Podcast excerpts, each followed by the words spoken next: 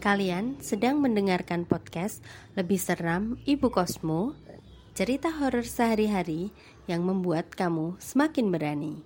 Bersama saya, Wina. Kali ini saya ingin menceritakan pengalaman yang saya alami di tahun 2020, tepatnya di hari Valentine. Saya dan suami saya bukanlah pasangan yang wajib selalu merayakan Valentine. Karena kita tahu Valentine bukan budaya kita. Budaya kita adalah jadi SJW di Twitter. Hmm, canda. Uh, namun beberapa kali suami saya mengirim bunga, buket bunga ke kantor saya waktu hari Valentine. Terutama waktu dia sedang berada di luar kota. Kebetulan Valentine kali ini suami saya sedang bertugas di luar kota. Kami sudah tidak bertemu selama beberapa hari. Kemudian pagi itu datanglah buket bunga ke kantor saya. Saya senang sekali. Siapa yang tidak senang sih kalau dapat perhatian dari pasangan? Ya kan?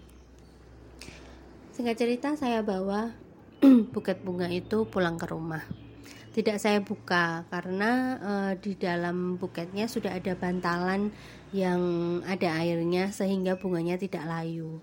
Saya meletakkan buket itu di atas meja belajar anak saya. Nah, karena saya sedang di luar uh, karena suami saya sedang berada di luar kota, hari itu ayah dan ibu saya datang untuk menemani saya dan anak saya agar tidak terlalu kesepian di rumah. Kemudian malam pun tiba. Seperti biasa, kalau ayah ibu saya datang, maka anak saya akan tidur bersama mereka di kamar utama.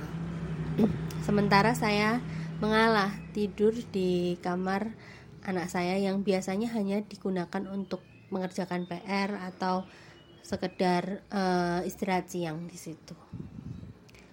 Malam itu seperti tidak ada apa-apa. Semua lampu sudah saya matikan karena kami sekeluarga punya kebiasaan kalau tidur lampunya dimatikan kecuali lampu teras saja. Uh, sampai tengah malam saya tidak bisa tidur. Gak tahu kenapa. Rasanya kamar itu sumpek dan tidak enak. Uh, di pada saat itu hawanya juga panasnya aneh gitu kemudian uh, saya membalikkan badan dan uh, karena merasa ada sesuatu yang uh, menatap ke saya. Memang tidak pertama kalinya saya merasa seperti itu. Tapi yang ini kok sepertinya beda. Sepertinya yang menatap saya itu bukan makhluk-makhluk uh, yang biasanya ada di rumah saya. Jadi ketika saya uh, membalikkan badan uh, saya agak terkejut karena di uh, ada siluet manusia anak laki-laki masih muda itu duduk di meja belajar anak saya. Uh, umumnya kalau ada makhluk seperti itu takut ya. Tapi pada waktu itu nggak tahu perasaan saya tuh justru sedih nggak nggak tahu mungkin makhluk itu memaparkan kesedihan saya tidak tahu. Dia berada di dekat bunganya itu terus rasanya ruangan itu jadi gloomy sedih gitu.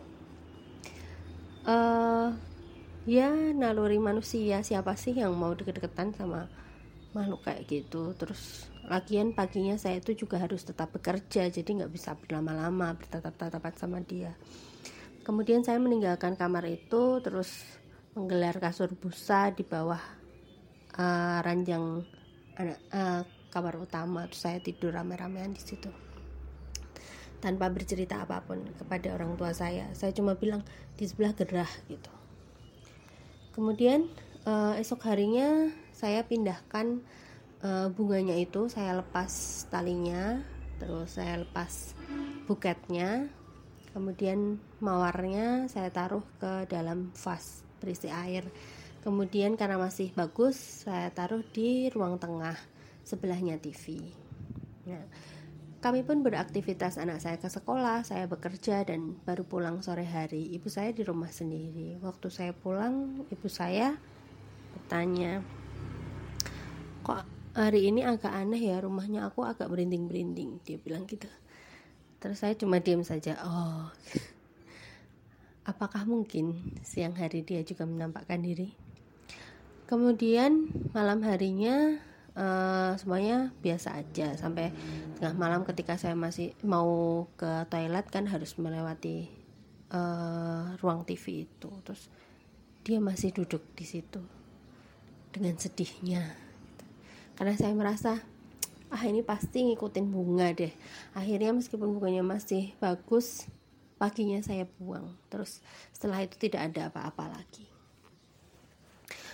uh, kemudian saya sempat cerita cerita ini ke adik saya dan ternyata hal serupa pengalaman mengenai buket bunga yang diberi secara online itu pernah terjadi dengan ipar saya Ceritanya waktu itu adik ipar saya juga mengirimi bunga yang dibeli secara online dan tiba-tiba terlihat ada anak-anak kecil di rumah uh, yang dikirimi bunga itu.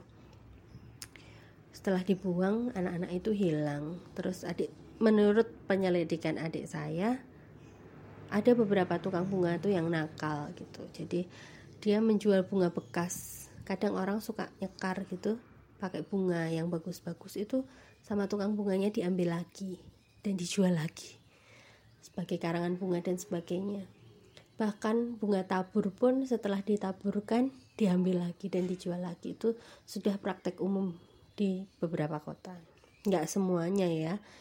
Saya juga tidak tahu kalau e, misalnya bunga yang dikirimin suami saya itu berasal dari bunga bekas ngambil lagi dari kuburan atau sebagainya. Kita diikuti dari jalan juga sangat mungkin sih. Hmm, tapi ya aneh sekali. Soalnya yang ngikutin bunga itu sedih banget. Bukan menakutkan tapi sedih atau mungkin dia belum punya pasangan di hari Valentine saya tidak tahu. Terima kasih semuanya sudah mendengarkan